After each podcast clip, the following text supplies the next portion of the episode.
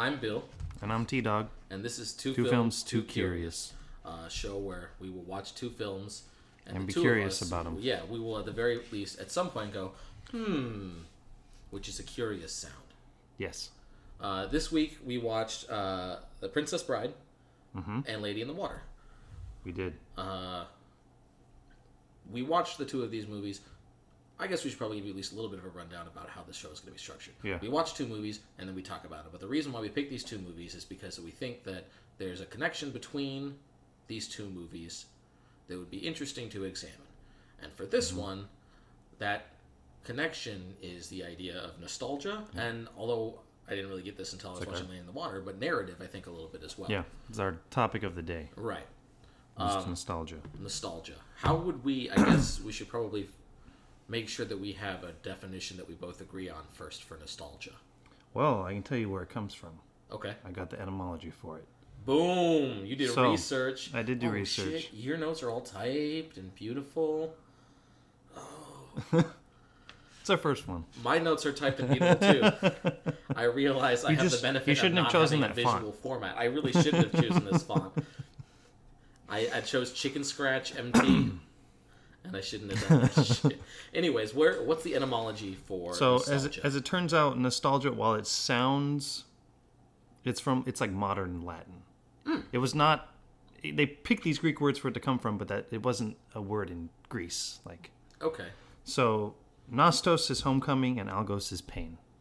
It's a pain associated with longing for home or a homecoming Okay. type thing, like being homesick. Right. Originally a medical term, and they actually have had cases where they said the people died from this.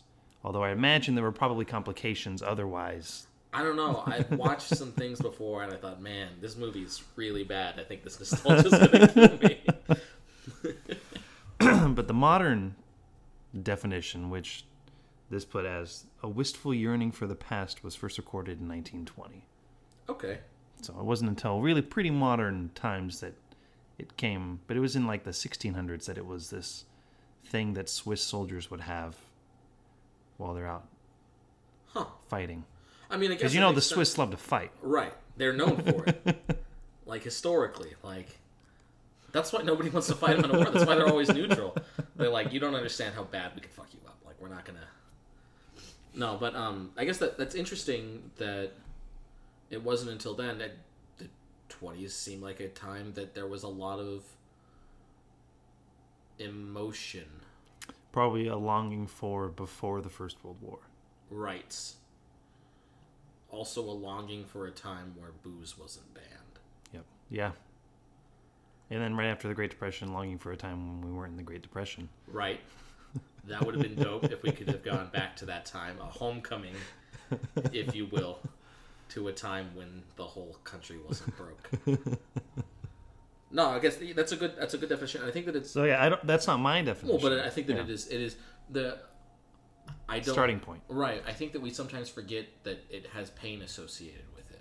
Like even mm-hmm, in mm-hmm, because mm-hmm. you'd be like, "Oh, I, this is a nostalgic show for me," and that's right. That's accurate. But I think that even all even in things like that, where it's like, I, "Oh, I used to watch a show when I was a kid," um, there's still this idea of like, "Oh, it was a that was fun," and you you can't rebottle that, That's or can you? We'd be rich men. right? We're not doing a podcast anymore. We spent a million dollars rebottling the past. Um, My definition has always been, and I I searched for like hours trying to find this quote from Pendleton Ward, Oh, creator of yes. Adventure Time, and it doesn't exist. This quote. I, I know that I read it somewhere, personally. Uh, maybe, And that's why you can't find it anywhere. but because Adventure Time does evoke this nostalgia, Mm-hmm. um, especially, which it's strange because it's not a show like this hasn't really existed before, but it is nostalgic of Saturday morning cartoons and Right. things, which is why it's really, I guess, has a strong following in people of our age range in the 20s and 30s. Right. Um, but he describes it as it's like a just the equal combination of happy and sad. Yeah. It's a happiness of oh, I remember that, and a sadness of but that's not around anymore. Right. You know. I like that. I like that quote, and I like that you brought that up. so that's our topic for the for the day is nostalgia, Mm-hmm. and that's what we think of. That's what we think that nostalgia should invoke when you hear us say Mm-hmm. it today. Um, sometimes I think part, at least for me, part of wanting to watch some, at least, at least Princess Bride, although a little bit Lady in the Water as well, is the idea that I don't know if my love for this movie is nostalgic. Yeah. I don't know if the I don't know if I like this movie because it's a good movie, or if I like this movie because when I was a kid I thought it was a good movie. Now, Right. all of the people that are old that were not kids when they watched this movie that I've spoken to have also really liked this movie. So my guess is it's not, but also I have that fear. So It's a good Yeah. fear. it's a good fear to have. If I had to keep one in my back pocket, it's a hell of a lot better than being afraid of elevators. So, uh, all right. Well, uh, why don't why don't we summarize these movies for those of you who haven't seen them? Uh, Tyler, why don't you go first with Lady in the Water? So, Lady in the Water starts off, and it's a very. I'm not remember anyone's names from this movie. Cleveland, I remember Cleveland's Right. name.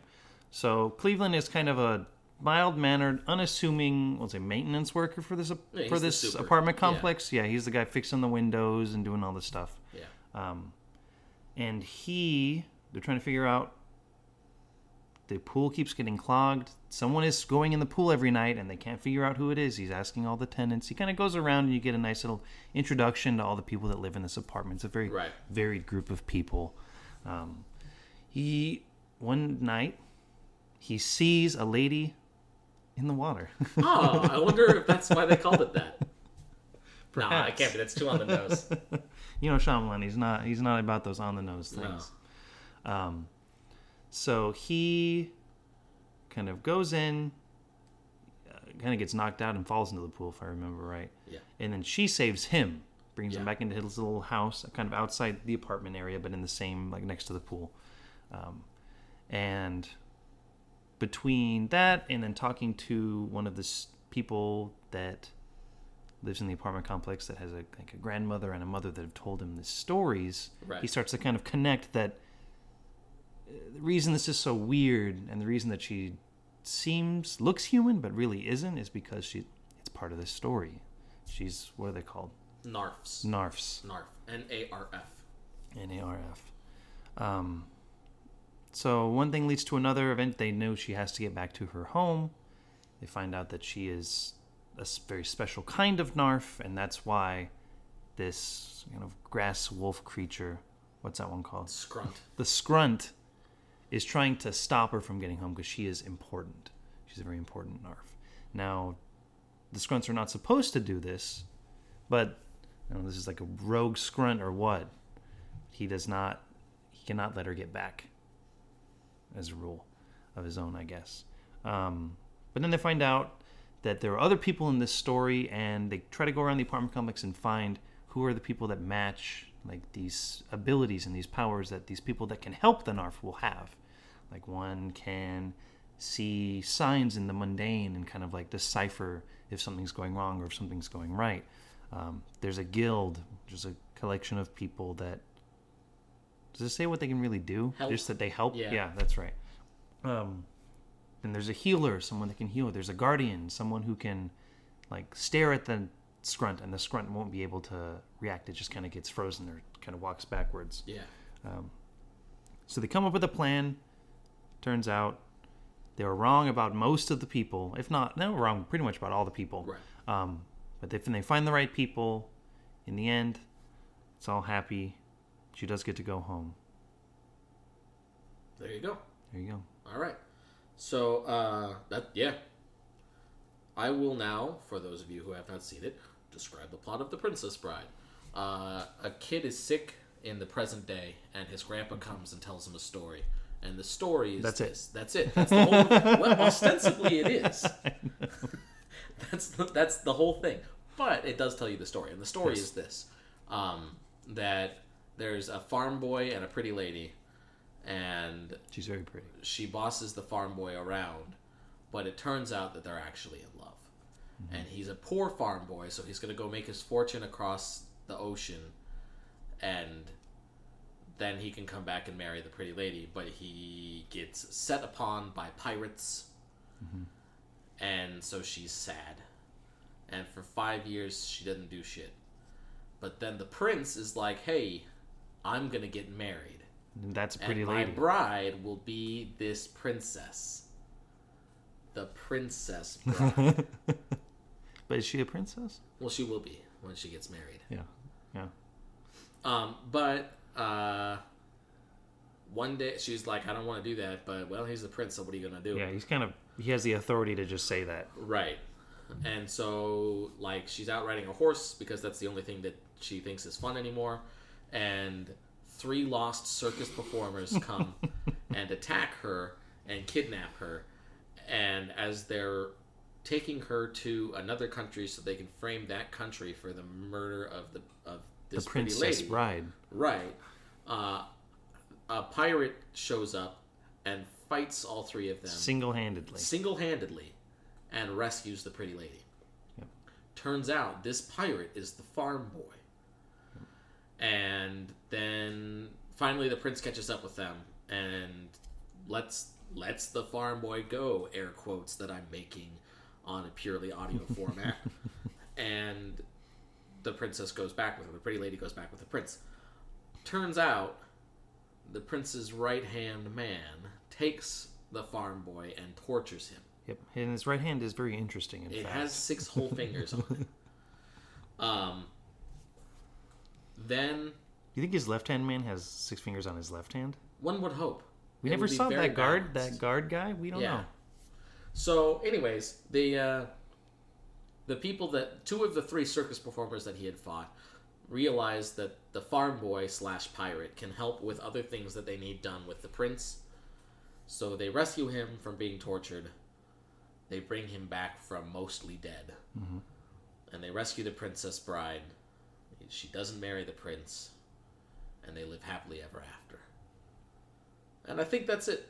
I think that that's that's what I gather as the important parts. Mhm. Mhm. All right. Well, so now I guess why are these movies similar? How are they similar? Right. So, my first point, and we talked about this as we were watching movies, right. is That's this, I guess this, that's important to know too. I- that we talked a little bit about them. this idea that there's sportsmanship. There are there are rules that are followed when there is some any kind of like competition or fight or anything. Now, it's important to note that the Scrunt breaks these rules, Right. But there are rules in place there that the Tartutic right. which is three wood monkeys Yeah. made out of like tree stuff Yeah. um, are they kind of uphold the law Yeah. they're the ones that they, everything keeps in line because they're afraid of them Right. Um, and in princess bride it's more of a almost like a professional courtesy between each Right. because as wesley is chasing well well, not wesley the man in black Right. the dread pirate Roberts is chasing and trying to c- rescue Princess Buttercup. He is first he fights Inigo, who is a very honorable dude.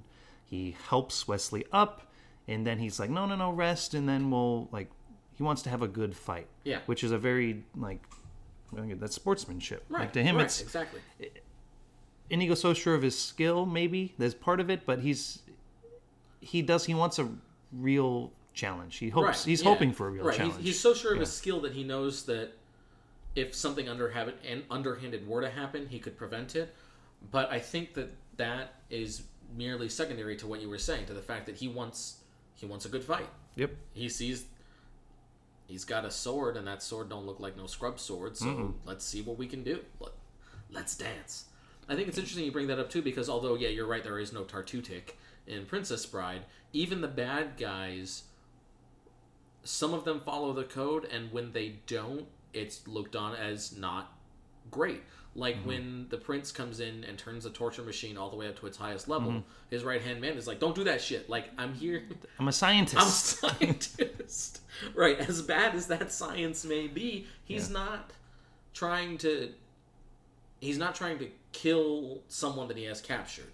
yes. And the prince is like, "Yes, let's kill them. Let's do this thing that is well, sinister, not Yeah. not proper, not not sportsmanlike." Nope.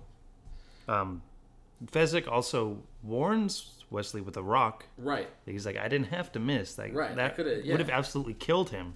And then the so I'll you put down your rock and I'll put down my sword and we'll fight each other. What do you say? As Yeah, as God intended. as God intended? Yeah. Yeah. Skill against skill alone. Yes. Um, and then Vizzini uh, obviously cheats, but it is a battle of wits, which makes me feel like it's not so much cheating. Right. Well, and Vizzini cheats, but the only reason that Vizzini is allowed to cheat is that the Man in Black also cheated. Yes. They were both poisoned, and Vizzini switched the glasses. So, And, and but then that, since that was a battle of wits, a battle of outmaneuvering, and kind of being more clever than the other one, right, I feel like both those move, those cheating were valid right, yeah, for, it's for the battle at hand. Yeah, it's it's it's a riddle, but it's the same as like the riddles where it has a dumb answer. Like, Yeah. Like Bilbo's "What have I got in my pocket?" That's Right. not a a riddle. no. But who in the hell was ever going to get 30 horses on a red hill? First they champ, then they they stamp, then they they stand stand still. Teeth, that's stupid. but if you get it, then you win. If you get that both glasses were poisoned, he could have been like, both glasses are poisoned, I'm not drinking. And then they would have had to come up with some other fight. Yep. He didn't do that because he wasn't playing four dimensional chess. Oh. Stuck in that 3D chess. Yeah. I think it's also interesting that you bring that up because I think one of my points that I thought was interesting amongst the two stories is that when they try and break the rules of narrative, it mm-hmm. doesn't work either. In Princess Bride, when when the grandson wants to know what happens, and he says, he says, "Who gets Humperdinck? Who kills him in the end?" And the grandpa's like, "I'm not playing that game. Do you want to know the He, story?" he- tell he even story." tells him he Right. doesn't. He doesn't Right. die. Yeah. He's like, if, if you want to hear the story, I'm going to tell you the story, but I'm going to tell you the story the way that the story's supposed to go. I'm not going to jump ahead and tell you Yeah. what's supposed to happen eventually. I'm not going to placate you that way. And in Lady in the Water, when they first decide these are the people that are the tropes, I guess, for for lack of a better word, this is the guardian, this is the healer. The first time when they're like, ah, yes, I gotta. In fact, there's a character in Lady in the Water that we didn't talk about yet who is a film critic, and um, Mr. Heep Cleveland goes to see him and is like, hey, if you were to, if there were to be this these people in movies, how would I yeah, find how would I out? find would out? the yeah, how would the writer tell me which ones these are? And the fact that he tries to force it like that is why it doesn't work at the beginning. Mm-hmm. You're supposed to. The point of the story is that you're supposed to figure it out um, organically, and so after they realize these are not the right people, then they're able to say, "Oh, you know, this is the one that's the oracle. This is the guild. This is the whatever." Mm-hmm. So And I like in that movie, well, I guess that's kind of not a difference, but that a lot of stuff gets lost in translation in that fairy tale. yeah, It's like the healer is typically a woman. Well, but it's not in the movie. right? That's the thing that I, I actually wrote down as well. That um, where'd it go? Oh, the, the idea that both the characters as they are and the characters as they represent people in the fairy tale and Lady in the Water, tropes are not tropes are good for categorization, and it's not a bad thing to say the names of tropes, but tropes are not uh, indicative of the person as a whole. Young Soon, the the girl who tells Cleveland the stories, is presented as this college party girl, but she's Yeah. not that trope. That's not a trope. That's not a person that really exists. All people are three dimensional, and Young Soon is is not just that trope. Um, similarly, none of the people who are the, the it's not the obvious choice for the the roles in the fairy tale. Like, Yeah. oh, we need a guild, we need a group of people to talk about mundane stuff. Oh, let's get the stoners in the back. Of course, it's going to be them. It's not the obvious choice. It's the choice that is right for the story. Because narrative. Although, and I feel too. that even the people that they got initially that ended up not being the right person still helped in the end. Oh, like sure. the party helped Right. with the whole grand scheme of things that the stoners threw. right. Um, I wish you get back to why the movies are similar. I guess we should. Although I guess that's a that's a thing that why they're Yeah. similar. But no, I guess you're right. yeah. Everyone has a role to play. Everyone has a role to in play. both of the movies. which I guess for the Princess Bride thing, I I had written this down as well that, um, I guess not similar, but I think that Princess Bride on on the larger on the larger side of it, Princess Bride presents a fairy tale at its most basest level. Mm-hmm. This is a way that a fairy tale works, and it's beautiful and wonderful. And Lady in the Water presents a fairy tale as it might show up in the real world. Mm-hmm. Princess Bride is the real world telling the story of a fairy tale, and Lady in the Water is a fairy tale told in the, in the real world. And because of I have that from my why the films are different. well, I was going to say uh, because of that, I think that where Lady in the Water talks about, um, these are these are the tropes, but they're three dimensional. Princess Bride also talks about tropes, especially in the narrative of the story when they sometimes call characters by their trope. They call they call that guy the albino. They call Fezzik the giant. They call Inigo the Spaniard. they call Inigo the Spaniard. I had one more written down. Let me find it because I thought that that was an interesting point. That they, they sometimes they boil them down to their trope. Uh, oh, the Dread Pirate. yeah. Um, and and even even non people things. The Thieves Forest. What's the Thieves Forest? It's a forest where thieves live. Yeah. What's the Brute Squad? It's a squad of brutes. You are the Brute Squad. They don't. They didn't need to tell you what they are because that's that's the trope. The trope is the definition. And is the they name. call Max, he's the healer, right? right. He's a yeah. The healer. Yeah. They call him that a few times. That's right. So Um, I have, and we've already kind of talked about it. I have that both films have I, what I call the character archetypes. So very similar playing into the right. tropes. Right. Um, this one, I actually didn't even think of this until we watched Princess Bride the other night. That um, Vizzini, Inigo, and Fezzik are a warrior, a wizard, and a rogue. Yeah. Your your classic three classes you can pick in any video game Right. or RPG or anything really. Right. Um, and that Wesley is kind of a jack of all trades. yeah. Obviously, he has each one, and I feel like he uses a skill from each person against another one, almost like a rock paper scissors type thing. Yeah. So obviously, he relies on his brawn, on his strength against Vizzini because he knows that he can handle the poison that he put into his own glass. Yeah. That he uses kind of, I guess, his intelligence against Inigo Mm-hmm. in a way because he he's studied sword fighting just as much as Inigo has Right. and kind of using that and then he uses his kind of skill his roguelike Right. things His dexterity against. Right. Fezzik because Fezzik is just so large. That's the only way he's going to be able to beat him. Right. I mean, and even Fezzik says the thing about you fight a want you to group of people. You, yeah. It Use fighting different a group moves. of people is different than fighting one person. Yeah. And yeah. he hasn't fought yeah. one guy in a long time. I hadn't thought about that either, but you're right. And then Lady in the Water is much more on the nose with their archetypes with the rider, the healer. And those are the archetypes for specifically that story, not necessarily as like a general Right. these are the type of people there are. Um, but that's I actually I'd run that down before we started either movie. like right when I realized it with Princess Bride, I was like, oh, and I remember Lady in the Water has those archetypes too, so I wrote that down as a as a something that they're similar about. Okay. Let's see. Do I have another similarity? I mean, I think that they're similar movies. I think that they're both both of the movies. The one purpose that you could say is the purpose of both stories is the idea of love. I think that in Princess Bride, I mean, they say this like seventy times in the movie. It's true. Um, it is true love, and it's presented almost exclusively as romantic love. But at the end, when when when the grandson, when Fred Savage is like, "Hey, will you come back and read this to me tomorrow?" and Grandpa Peter Falkus says, "As you wish." It's not romantic love, but it is still true love. It mm-hmm. is. It is. yes. It, it is just as true as the romantic love That that familial, that platonic love is just as important right? as romantic love when you're discussing true love. Right, and I think that I think that that that idea also can be applied to Fezzik and Vizzini. Yes. Lady in the Water is also about love, and at no point is it romantic love. Nope. Um, there is never an instance, even though like Mr. Heep uh, Cleveland a couple of times like will remind Story the Narf to put clothes on. It there's never anything, never th- un, it's never untoward the relationship Yeah. between the two of them, and he does love Story, and he loves his family, who you find out later has died.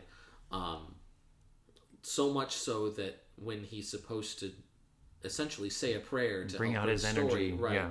To help bring Story to help heal her, he prays essentially to his family, to Mm-hmm. his family that had died, and how much he loves them and misses them. And so I think that it's I mean, you can say this about any movie. Any movie's about love, but I think that it's. I think that it's It's more the, than it's just the forefront of these movies. Right. It's more than just Yeah. an argument that can be made. I think that it's obvious that this is that both movies focus on this at least a little bit.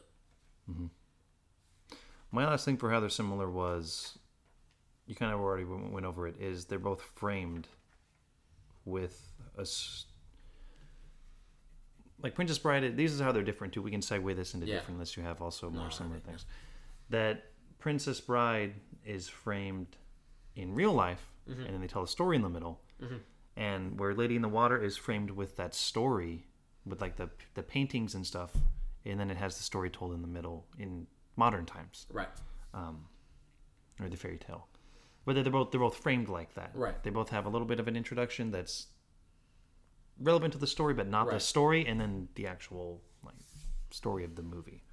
and I, I like, I like that as a thing that they're similar. But you're right. I also like that as a thing that they're different because it shows, it it is an entirely different type of story. Princess Bride telling you something that's obviously fake. Yes, That it, it's a grandpa and a son, and they're reading a book, and the book is not real. it's not nonfiction. Right. As opposed to Lady in the Water, where it tells you something that in the world is very real. Mm-hmm. That they they only once is it even implied that it like Young Soon says to Cleveland, "Oh, that word's from a fairy tale." That my my my great grandma used to tell my grandma, who used to tell my mom, who used to tell me. Um, and then like when he comes back and asks her again she says i think it- it's real for you too isn't it cleveland like i, I feel Yeah. like this is a real thing and so as opposed to princess bride where it's telling you a fake story that is beautiful and wonderful lady in the water is showing you a real story that is also beautiful and wonderful although i guess they both show and it's interesting because lady in the water has narration where princess bride doesn't really and so that's more tell than show but anyway Yes. Now, in one way these films are very different, in my research I found, is uh, critically. Oh yes, I think that it's important to know. I think before we before we talk about that, we should talk about the fact that although this podcast is called Two Films Too Curious, there was a small period of time where we thought maybe it would not be bad to maybe call this the No Haters Movie Podcast. because we are going to watch movies that maybe critics don't like Yes. but at no point there will be very few instances where we watch a movie that we don't like because we just really like a lot of movies True. and that's okay Yes, you like what you like. right Can't help that. Princess Bride mm-hmm. on Rotten Tomatoes sitting at a critical 97% and an audience 94. Very well respected movie. yes Lady in the Water, I'll tell you the audience is 49. Can you guess what the critic is? i'm guessing lower 25. yeah i don't i don't Let me tell you, when I read those two rotten reviews for Princess Bride, I was livid. These people just didn't get the movie. and oddly i don't so there were, I, I read a thing one time where someone was saying like someone had said oh i really don't like the kill bill movies uh i just i don't i don't like i don't like the samurai stuff that they do and someone's like oh you don't get it they're make they're parodying they're paying homage to samurai movies and he's like I've seen a lot of samurai movies and I hate all of them too. I get it. I don't like any of these things. Of course I wouldn't like this movie. And similarly, I although I feel like a lot of the bad reviews on Lady in the Water also didn't get the movie, I don't I'd have to read them because maybe that's not the case. Maybe they're like, "No, I get it. I just think it's stupid." Which is their prerogative, but they're wrong. Yeah. No haters. I think it's interesting. Also, I, I wonder. I don't think that this is the case, but I wonder how many. I wonder if it's on purpose that the film critic in the movie dies. Yes, I have that on here. The, the Lady in the Water is very meta Right. because in the same time that Cleveland is figuring out the characters, you're trying to think, well, they introduced all those characters Right. earlier. Which one of them is going to be, which of these archetypes that Right. are supposed to be here? And the critic's death is just like not even on the nose. That's in your nose. right. You can smell it from a mile away. About he's like, this is now the scene part where I turn around and I make it the last second, but then he just fucking dies. There was a scene. There was, uh, Kevin Smith was talking about. Oh, I can't remember what movie now. He talks about a lot of things. He does. Uh, but he had some one of the movies that he had made, and cri- cri- critical response was bad. He's like, I didn't make that movies for critics. I made it for my fans. Um, Was it and, Tusk? uh, I don't. I think it was before Tusk, but Penny Arcade made fun of it, and they made this comic called Twisp and Catsby that makes no sense. and they're like, "Did you like it? If you didn't, it didn't matter. It wasn't for you." Which is, uh, it's funny Yeah. and it misses the point a little bit, but also maybe it doesn't. And I think that I think that even if the critics got it, if they understood it and didn't like it, I think M Night Shyamalan by killing Bob Balaban's character, by killing the film critic, was like, I don't care if you get it and don't like it. That's not the point. The point is, I wanted to tell the story, and this comes hot on the heels off of a whole bunch of horror movies. The first was uh, Unbreakable came out, I think, before this movie. so this is so. not the kind of movie that he would typically do, and I think that that's important to note as well. That it says M Night, M Night Shyamalan on the front, and he's in the movie, but I don't think, like when I think of even M Night Shyamalan movies that I didn't like, I can still find more similarities between The Last Airbender and uh, Signs and Sixth Sense than I can with Lady in the Water. I think that that's Yeah. just an entirely different, very outside of his- movie. Which maybe is why, Of his body of work. maybe that's why another reason why people didn't like it. They were expecting Sixth Sense, Signs. Where's our twist? Unbreakable. Yeah. Right. And while there is, like we were talking about this the other night too, while there is, I guess, kind of a twist that, oh, all of these people that we thought were the thing are not, and it's these people who are actually the thing. That's just a regular. That's just a regular Yeah. movie. That's just drama. Yeah. What did I have as another thing that they're that they're different? I think that it's important. I think that one of the differences also is that. Uh, oh, one of the there's a line in the movie where he says we're never or where story says we're never told who we are. And i think that that's a difference as well between the two movies. And we've talked about we've touched on it like eight times already just in this that princess bride is obvious with their tropes and lady of the water is not on purpose princess bride you're told who these people are the dread pirate roberts is the dread pirate Yeah. um, the giant is the giant. And Lady in the Water, the point of the movie is even if people tell you you're a director of horror movies, that's not all you are. George R. R. Martin is not the writer of Game. I mean, he is the writer of Game of Thrones, but he's not just the writer of. He writes sci-fi, too. He writes sci-fi. He loves football. He goes on trip. He he's a big fan of like classic film. That's why he has a he he is the owner and operator of a theater.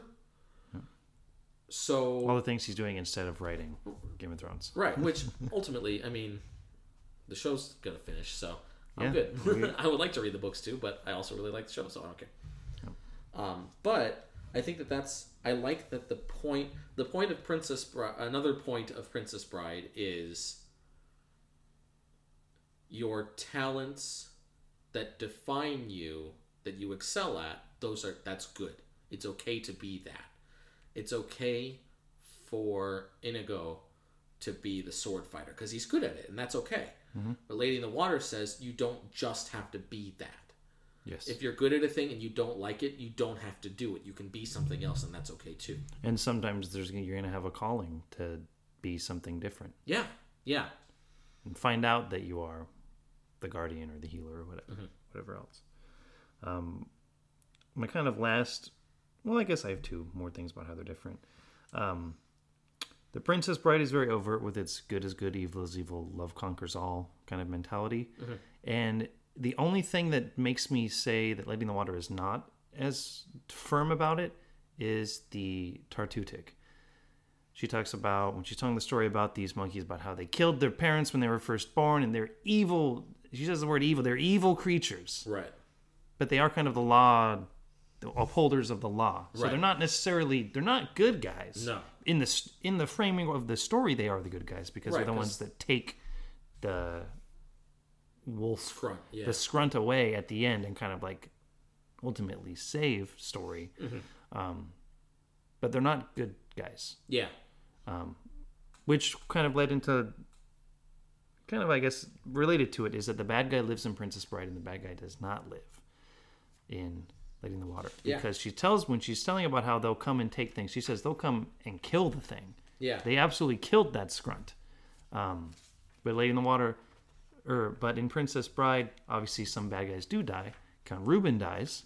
Right. You know, gets his revenge, but the the main bad guy does not die. yeah. In fact, yeah. Wesley kind of makes the point to not kill him. Right. Your job is to not be dead. Your job is to feel shame. Yep. I think that that's interesting that you bring that up because I had a thing about that as well about um, stark contrast. Let me see if I can find it again. Uh, I guess about the idea that morality things are really black and white in the Princess Bride, and they're kind of fluid in Lady in the Water. Mm-hmm. That Bob Balaban, the film critic, is not a bad guy. Like we would never want to sentence him. He's to not death.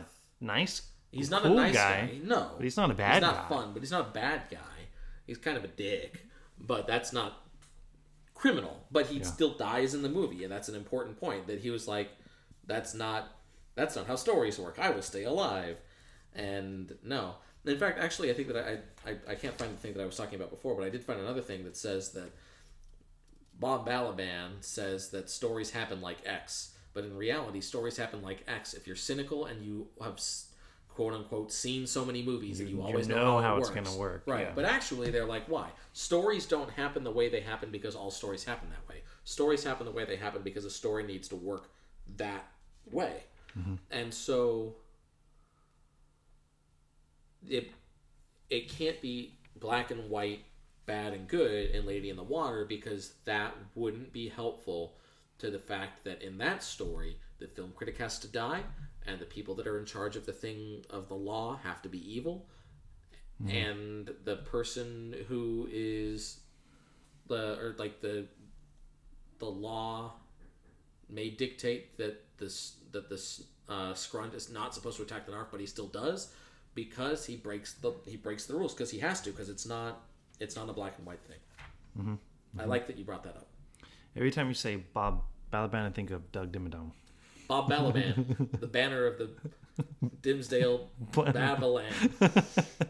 Wow, that got away from me real The fast. Black Lady Bama Lamb. Yeah. Oh yeah. Bamalam. There you go. That's what he is. Yeah.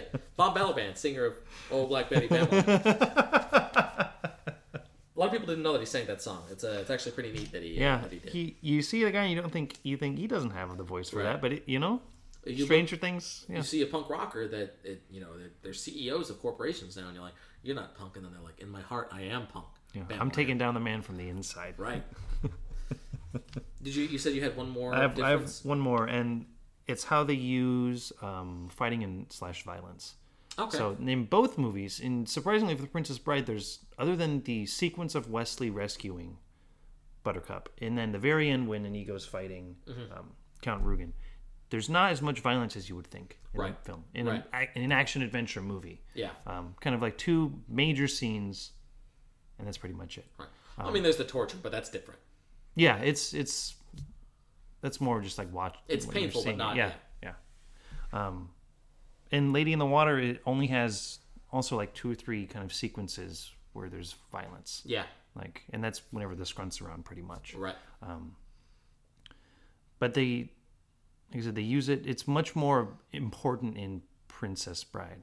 I think mm-hmm. it's it's more of a plot point than it is in Lady in the Water. Lady in the Water, it's it feels I don't want to say more purposeful or less purposeful, but it the scrunt is like almost like an animal going on instinct. Right. Like it, there's more instinct in it than Princess Bride, which is like I'm going to choose Right. these battles or The- I'm doing purpo- this for this reason. It isn't more or less purposeful. The purpose is different. Yes. Yeah. That there could have been the violence in Princess Bride could have been more animalistic, but even even in even when Fezzik and the Dread Pirate Wesley fight, it's not it's physical, but it's not animalistic. Yeah. It's pointed, artistic sometimes. That at no instance on the first bit of fighting when Wesley's trying to rescue Buttercup, there's no time when you think that it's going to be lethal. Yep. it's just cool to watch. Um, and I mean, I guess you're supposed to, Vizzini dies. right? But, yeah. I mean, he was a dick. um, but you're not you're not af- afraid for Wesley in those moments. You're not really afraid for Inigo or Fezzik. Hmm. You're just ready to be a part of them. There is no instance of violence in Lady in the Water where you're not afraid for one of the Yes, characters. exactly. Like there is it's always you're like, oh no, either Story or Mr. Heep or somebody's gonna go down right now. And then one of them, do- I mean, neither of them two do, but the film critic Bob Balaban gets eaten up by a scrunt. Yeah, I think that's an interesting point as well. So you, you want to move on to questions? Yes, I have. I have Questions three for each other. I have three for you I as well. I have. Well, I have three for each movie. Oh. well, mine. Okay, so two of mine say in each film, so really I have five. Okay. Okay. So uh, I guess we can. St- I'll do. I'll, I'll start this one. Sure. I'll do Princess Bride questions. When would? When did you first see this movie? Do you That's one of remember? my questions for you. is when you first saw each film. Well, I guess that's a good conversation point then. When did you? When did you first see Princess Bride? And then I'll say when I first saw it, and we'll do Lady. I certainly can't remember my first instance of it. Mm-hmm. Like I, I know I was around the age of eight. Okay. I can't really pinpoint What grade is that? even when or where I saw it. For me, that would be That's third grade, second grade, third grade, that would be fourth grade, I think. fourth grade. Okay. I started when I was four. I was young. Okay. Oh, kindergarten. So no, yeah, third grade. I always forget about kindergarten. You don't count that one. It's a weird one. It Doesn't have a number. It doesn't. K Um, it's its number. Well, once you you learn in kindergarten that K is not a number, Right. So, but then yeah. later on, they're like, "Fuck you, it is." Sometimes. That's bullshit. Anyway, so around third around grade. then? around third grade is when I can remember seeing it, and I want to say that it was my grandparents that showed me that movie. Appropriate for the Right. movie. Yeah. Um, yeah, that was definitely my the first time I saw it. The first time for me would have been, I think, similarly timed. It actually may have been a year. I would have been in fourth grade, I think, which would have meant that it was about the same Yeah, year. yeah. Um, I remember. Actually, I don't remember watching it first, but I remember hearing about, like, I remember conversations that I had about it, which means that I must have seen it Yeah, yeah. at that point. Um, Jack, my youngest brother, for those of you, the one of you that's listening to this podcast right now that doesn't know that either of us have brothers, used to call the movie the sorting movie, like a movie that where they do a lot of sword stuff. The sorting movie. Mainly, they do pretty cool sword stuff. They do a movie. lot of dope sword shit. Um, and I remember, I remember that being a part of uh, our language. That this is the sorting movie. This is Princess Bride. Let's go watch Princess Mm-hmm. Bride because Jack wants to watch the sorting movie again. So it must have been around. It must have been around the same time. Mm-hmm.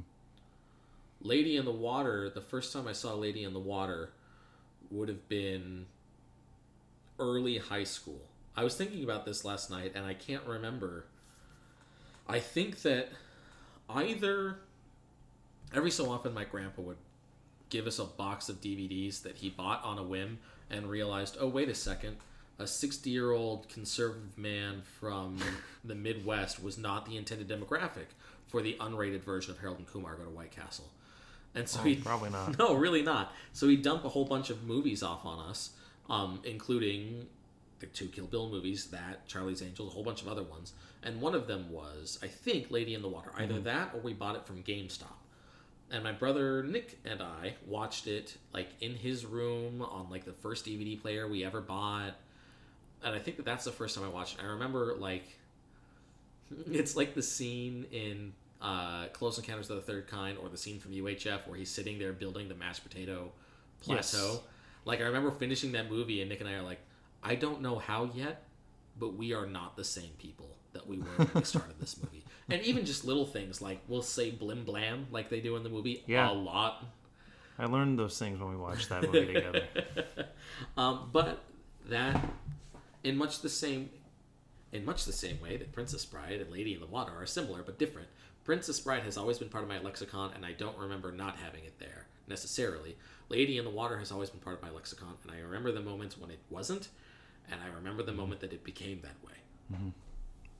Uh, first time I saw Lady in the Water in its entirety was last night when we watched it. Right. I had seen most, I would say maybe eighty percent of it in the background when you'd watched it. I want to say last year, Yeah. maybe. Uh, or yeah, Maybe. yeah, mid mid last year. Are we gonna? Now half it is year- 2019. right. It would be a half half Okay, half a year ago. Yeah. I swore a lot that day. I apologize, but I still don't own a copy of this movie that doesn't skip. skip like a bastard. Um, I got I got a question for you now. Mm-hmm. Oh wait, no, that was my question. I'm sorry. I just realized that.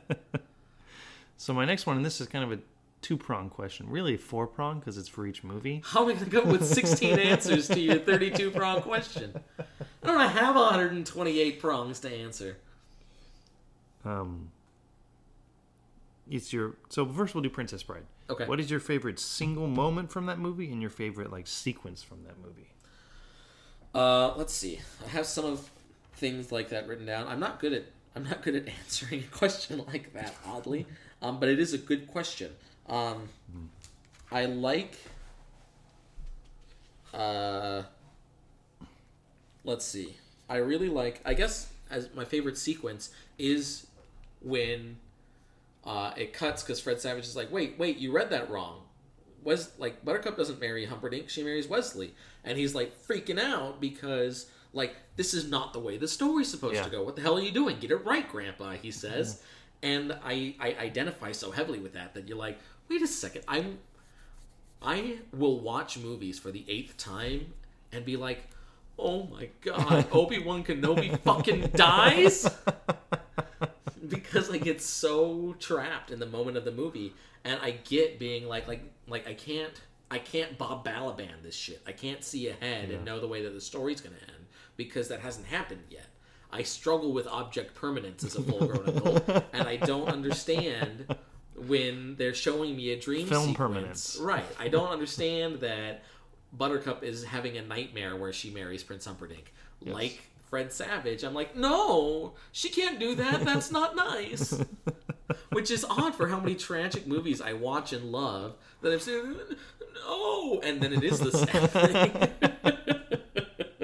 um, And then you have a favorite single moment. uh, I do like. I don't know if this is a single moment or if it's just a line. I do like that Wesley tells. We'll call a line a moment. Okay, I like when Wesley tells um, Fezzik that he's going to have a horrible headache in the morning, but sleep well and dream of larger. I like that line. My uh my favorite single moment you've actually already brought up earlier when it's when at the very end of the film when the grandpa says as you wish is my That's favorite moment of the film. I do like that too. And my favorite sequence is really the whole chase sequence. So when Inigo notices a boat behind them up Mm-hmm. until um, right before the fire swamp. I love the fire swamp, but to me, that's in my mind those are distinct parts of the movie. Maybe my favorite single moment is when Inigo pulls the dagger out of him, out of himself. oh yeah, That like he's he's out, he's down and out for the count, and he pulls the dagger out of himself. And, and even Vermin's like, yeah, he's like, oh shit. uh, let's see. I found a couple other things I want to talk about, but we can move past them, so they don't matter anymore. Uh, is your love of this movie of Princess Bride is it nostalgic? No, Is your love of Princess Bride because you saw it as a kid? I don't know. There you go. That's the answer. no, I I, don't think it is. okay.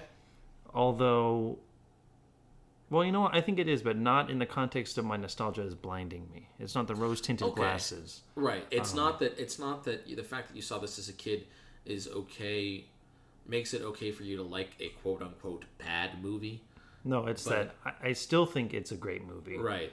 And I always have. It's a great movie, and your nostalgia is the reason why you love this great movie. It's the reason I watch it as often as I do. Right. Yeah. I watch pretty much anytime I'm sick. It's my sick. It's my sick time movie. For those who don't know, a sick movie is a movie that you watch when you're sick. Yes. Yes. Princess Bride for you. It used to be. Uh, it used to be Batman for me. I don't know what it is now. The first, the Jack Nicholson Joker. Yeah. Yeah. Yeah, the first Michael Keaton one. Although it could be Empire Strikes Back now. Who knows? I know Jax I rarely is, get sick. Jax so- is Two Towers. Yeah. Yeah. Uh, all right, your turn again. Um, well, I guess let's just go. What's your favorite moment and sequence in Lady in the Water? Uh, If you have one. Our moment might be the same. um, I think I think this is not. I guess I don't know if I have a favorite. Okay, no, I have a favorite sequence. Well, I have a favorite scene. Um, my favorite moment, I think, might be when. Um, so uh, uh, something that we didn't talk about really in the in the uh, when we were summarizing the movie, or I didn't even talk about the discussion. author. Well, that's the thing. Yeah. Then I think that that is an entirely different podcast. We'll pair this movie with a different movie that talks about authors. But there's an author, and the whole the Narfs inspire someone to do great work. Mm-hmm. And the Narf inspired this author, and the author lives with his sister. And when Story gets hurt, Cleveland comes up to their apartment to try and like so that she doesn't get hurt again. And the sister comes in and tells her brother, she's like, uh, "Mr. Heep is here," and then whispers, "He's with a girl." She's not feeling well and like pantomimes being drunk, so she's laying down on the couch. She's wearing no clothes. on His shirt. shirt. Mr. Heep, is, is a a player. player. Blim blam. and I think that might be my favorite moment. because it goes back to earlier when they say, Man, we just gotta we gotta be famous. We gotta say one thing and it'll be famous. like blim blam. And like somebody already said that. Like, oh yeah, baby's on the half tip, and you never hear anybody say that. But, But they put it on the flyer. They do put it on the flyer because, well, that's the thing. When you come up, I guess that's shit. That's the whole point of the movie. Anytime you try and force something, it breaks. They try and force babies on the half tip. Nobody says it. They try and force these are the That tropes, one and nobody phrase says it. is the linchpin of this It movie. is, it is. But they were like, no, blim blam is bullshit. Blim blam, blim blam's the thing that they say. The kid isn't the oracle, his dad is. Nope, the kid is the oracle, and his dad's just some asshole. No, he's not. He's a nice dad. Except for that time that he forgot him at school, which is. and when he did all those things in Westworld. He did. Apparently, he's a bad guy in Westworld. I well, don't know. not, not a bad guy. I've only seen the real Westworld, the movie, so I don't know. With Yul Brynner. Anyways, what's your favorite uh, moment and sequence? Oh, I didn't say my favorite sequence. yeah. I'm sorry. My favorite sequence is when at the the last time Story gets hurt and they realize that the woman who they thought was the healer is not the healer, and it is in fact and it's he it's says a prayer Cleveland. and now it's, and he, yeah, and he's the healer, and so he he he basically prays to his family and says, "I miss you so much. I met this woman, and she's wonderful, She's an and I think that you guys would love Yeah. her, and I think I've seen an angel." And it's oh, every time I sent two memes about how it was making me cry, and I was trying not to cry in the middle of our watching movies, and I'm trying not to cry now. My favorite single moment is when they turn when the scrunt stops and they turn around and it's because what's his name Reggie Oh, is the guardian. Yeah. I love that. I just love that. Reggie in the movie is a guy who, Is only- like Count Rugen, fancies himself a scientist and only exercises the right half of his body. It's what, like a four inch circumference difference between his two biceps, biceps? yep. And he's like, Do you want to guess at the calves? and you're like, Reggie, don't do that. And so he, yeah, he looks very lopsided and he's the guardian. Yeah. He's just he drops his plate, but they're like, just keep staring at it, keep staring at it. Um, and then my favorite sequence. Oh, there are a lot of good sequences. I think it's the author asking story. Obviously, he knows that great change does not happen without some kind of catalyst, and that is Right. he going to be killed for what he writes? That's yeah. she goes on. She explains that the story he writes is going. These the ideas in this are going to inspire someone, and from the Midwest, it'll become a great orator, become the president, and like change the world for the better. Yeah. And he realizes that he's like, if this kid read this book, why didn't he come and try to meet me, or why won't he come and try to meet me? He's like, because I'm gonna get killed. And she's like, yeah. Yeah. But that doesn't stop him. Now he's obviously shocked and Right. and Protective. He says, Don't tell Yeah. my sister. but not but accepting still Right. afraid but he is accepting Right. he understands that- the importance of what he's point doing in the story. Right. Yeah, I like that scene too. What do you think the genres of these two movies are? If you could, if you could use, if you could describe, someone's like, "What kind of movie is this movie?" So I don't wanna- had to just say it. yeah you've described it to me as something but i'm not going to try to say No, that I mean you could say that. it's on the cover of the movie. yeah bedtime stories Yes. Yeah. Yeah. And I think that I mean especially Lady in the Water I think is this way that it is a, I mean they're both fantasies. I'm not Yes. trying to I'm not trying to make you say the answer that I was going to. if you have a different answer you can say it. I'm sorry. But no, I think that I think that they are bedtime stories. No, yeah, I I think, think- they're not fantasy. I mean, they are fantasy, but I would not. If you were to say these movies are fantasy, and I'm like, well, fuck, I really hated Lord of the Rings, and you're like, no, no, no. Firstly, you're wrong, but secondly, these aren't like that. yeah these aren't high fantasy Right, and they're not even really like like low fantasy in the sense that Harry Potter is low fantasy. They're not that either. Fable, I guess, folklore, Yeah. but they're not because they're not. They're originals. They're original folklore, yeah. and that's not how folklore works, really. Yeah. Hmm. I need maybe we should have maybe we should have done three films, three curious, had a third person on, and watched the Adam Sandler movie Bedtime Story. nah, that's bullshit. We ain't gonna do that. Although I think that at some point, I mean, we will at some point do two Have guests. three curious when we have a guest on, or five curious. I don't know how many people we have.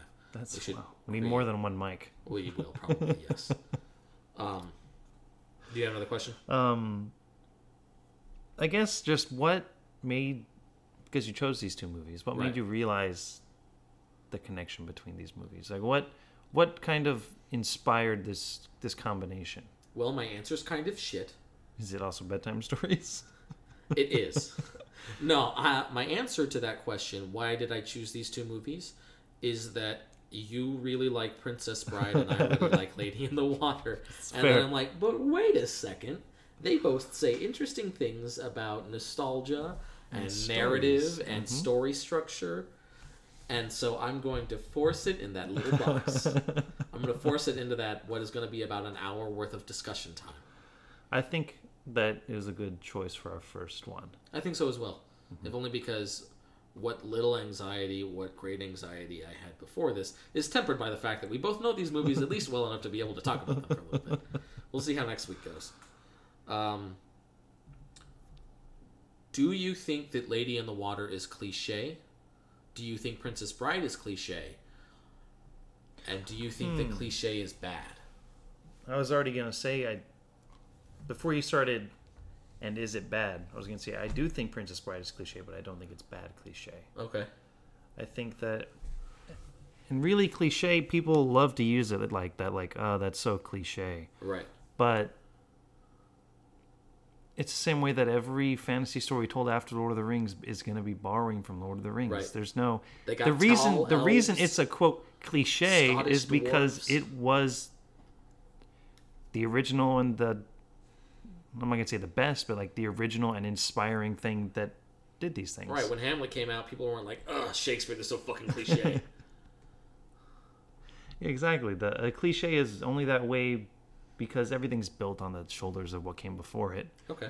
even you can't you can't really escape that even trying to escape that you know Would you say that then there should be a different word for it? Like, probably because cliche does just have a, negative, negative connotation, connotation, but that's okay. just because because of the way it's used yeah, we can take back cliche I'm taking it back right now. two films, too curious, taking back cliche. T-shirt's gonna have cliche for life on the back. Hashtag Clerks Two. Uh, do you have any more questions? no I realize that one of my questions is bullshit, so it really doesn't matter. I think that that's it then. Do you have anything else that you wanted to say? Any other notes that you thought about about these movies? Any things that you thought about as we were talking about it? oh something i didn't i think that nostalgia becomes more strong as you age because there are more things you're nostalgic about I can and I think it. the longing for the past, uh, not a longing, but the rem- remembering the past with happy, rose tinted glasses, does get more intense the older you get as well. That eventually, and it is it's just human nature that things become as you re-remember things, they get kind of more and more fuzzy, yeah, and you long for that. yeah. And obviously, a five-year-old child isn't nostalgic about anything Man, necessarily. I don't know. Remember when you was four though? I don't, Fuck, life was I easier honestly at four than don't. it was at five. I Who I was I? I don't even know if I was. Was I That was, alive? well, no, maybe because that was maybe that's the first instance of nostalgia because then you're like, school is shit. Yeah. I liked when I was just home all day. Right. So maybe yeah, four year olds can't be nostalgic, but five year olds can. Yeah. Hashtag gatekeeping nostalgia. well, yeah, I don't really have anything else that I wanted to say. Um, so I think that's it. Thank you for those of you who are listening.